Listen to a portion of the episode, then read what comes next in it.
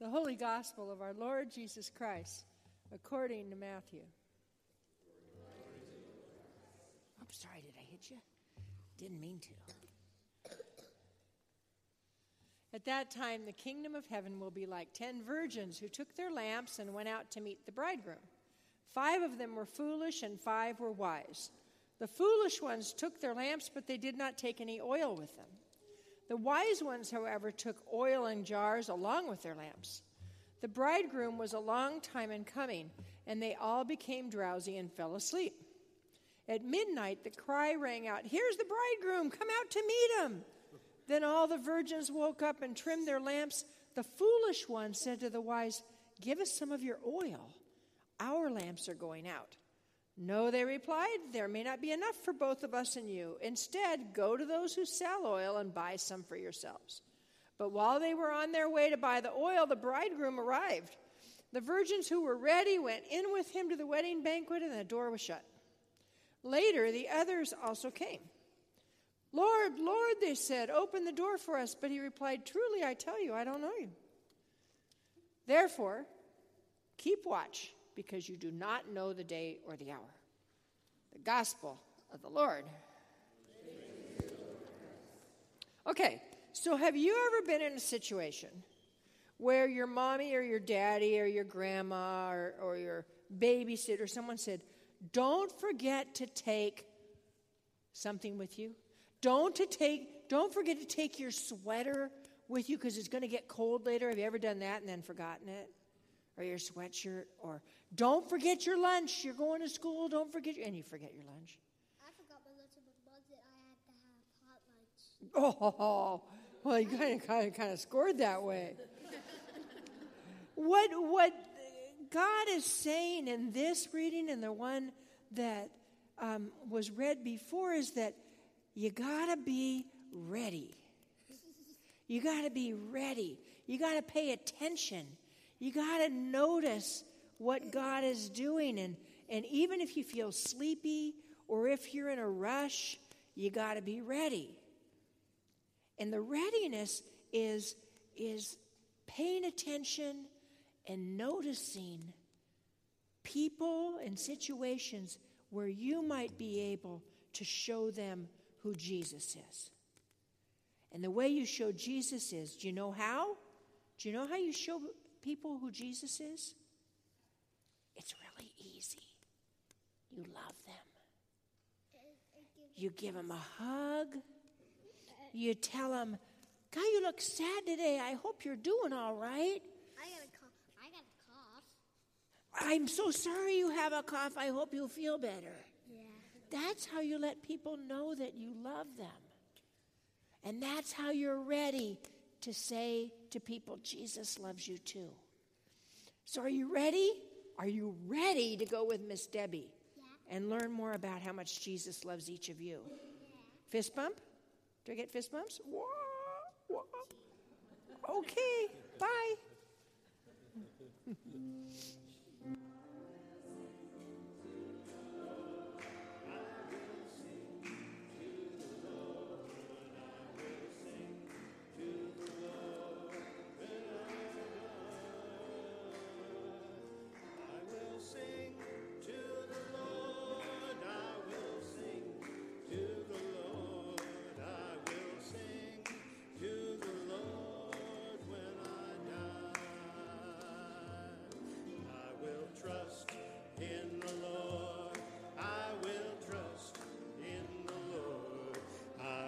trust in the Lord till I die. I will trust in the Lord. I will trust in the Lord. I will trust in the Lord till I die. Amen. Please be seated. I just had a sneaking suspicion we ought to be asking this question to the adults here. Have you ever gone somewhere and forgotten something that you were supposed to? How many times? Yeah, a lot. You know, How many of you have gone into the living room and forgot why you were there? Okay, we all right, all right. I mean, there's a lot of there's a lot of takes on this one here, folks. It just it's hard. It's hard being ready all the time. I'm I'm I only accomplish it by the grace of God. Oh, my goodness. But we're called to be ready. I need to start this morning with a, a grace note prior to the sermon. I'm very conscious today that uh, last Sunday morning, the First Baptist Church of Sutherland Springs in Texas had their worship service interrupted with an unbelievable act of violence. And that those folks are, as I understand it, being welcomed by another congregation into worship this morning given that their sanctuary is blood stained and bullet riddled. They need our attention.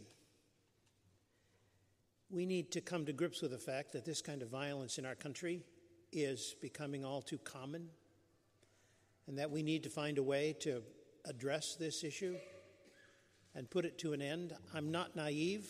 I don't think there's an easy solution to this. It's not going to be either by uh, banning all weapons or by arming everyone. That's not the solution. It's going to be somewhere how we find a way to restore, rebuild, recreate the fabric of our society that's been torn and broken. I know that in the years that I was uh, executive director of a homeless shelter up in Santa Rosa, California, homeless shelter for families, um, I became aware of the fact that the core issue for why most of our families were homeless was not simply that they didn't have a place to live, though that was the presenting issue. The real issue was that most of them had become unraveled from the fabric of human society. They had no support networks. They had no friends that wanted them around anymore, no family that would embrace them, no church that would take them in, no work community that would nurture them. They had become loose strands falling out of the tapestry of community life.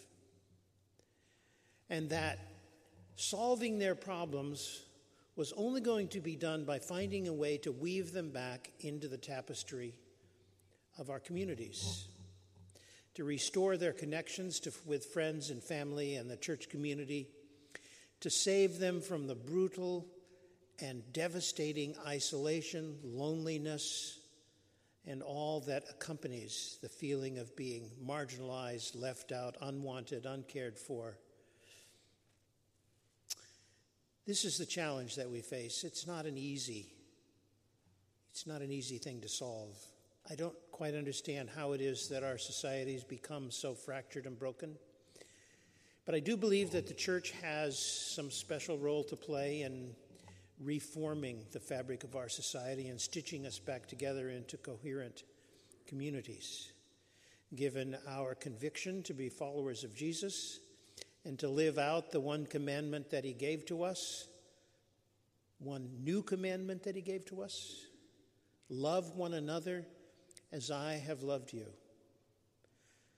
Recognizing that each and every individual is a child of God and in need of our love and care.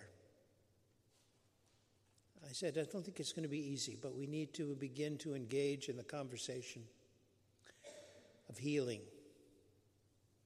or we're only destined to see more of the kind of violence that broke out in worship last week. And I believe that, uh, as I understand it, the remnants of that congregation are coming together for worship. And I certainly feel that if, if there are those who witnessed that brutality firsthand can still come together and praise God for life and love, certainly we can too.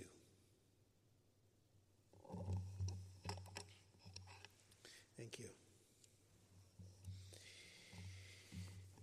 While I was uh, getting my music degree at uh, Arizona State University, back, well, let's not go back. to how many years ago that was. My math skills are starting to falter, you know, with the numbers. Uh, at that point, I was, I was still a heretic. I was a United Methodist. Um, and I served as the youth director at a United Methodist church. And one of our, uh, we had an annual service project. Every spring, we opened up a local church camp following its winter hiatus. This meant cleaning the cabins and rousting out the occasional rattlesnake, you know, resident scorpion, and other kinds of desert vermin that had uh, taken residence over the wintertime. It's actually a lot of fun. This is where I learned how to, how to actually handle a rattlesnake safely. It's a good thing, everybody should know. In return for this, our room and board was free. What a deal. One of the adult counselors in our team, of, who was a veteran of desert hiking, and he knew the location of a cave about a 20 minute drive from our campground. The entrance was completely unmarked, and believe me, without his guidance, uh, we would have never known it was there. It really was just this small hole, just kind of big enough to crawl into in the cliffside, and it was largely obscured by a, a huge boulder. I don't know how he knew it was there, but he was he led us and we had to crawl on our hands and knees into this little bitty hole for about five feet and at which point it opened up into a room that was large enough to hold maybe comfortably four or five people. But at the far end of that little room there was another tiny crawl space went for another six or seven feet. And once you crawled through that it opened up into this large cavern where all 30 of us could move around and be completely out of touch with one another. It was amazing. We spread ourselves out through the cavern so that nobody could touch anybody else. And then I invited everyone into a time of silence, and we turned off all the lights pitch black descended. Now, we don't have many times these days, given electric lights and all the wonders of the modern world, we don't get many times when we get to experience deep, black, all enveloping darkness. When you literally put your hand up there and you cannot see the hand in front of your face. As I sat there, in the silence, in the darkness, a little voice in my head said, You are completely alone in this black hole. And a bolt of fear coursed through my body. Another voice in my head said, No, no, no, no, no, no, no. You know perfectly well you came in here with 29 other people. They're all sitting right here with you in the darkness, I think.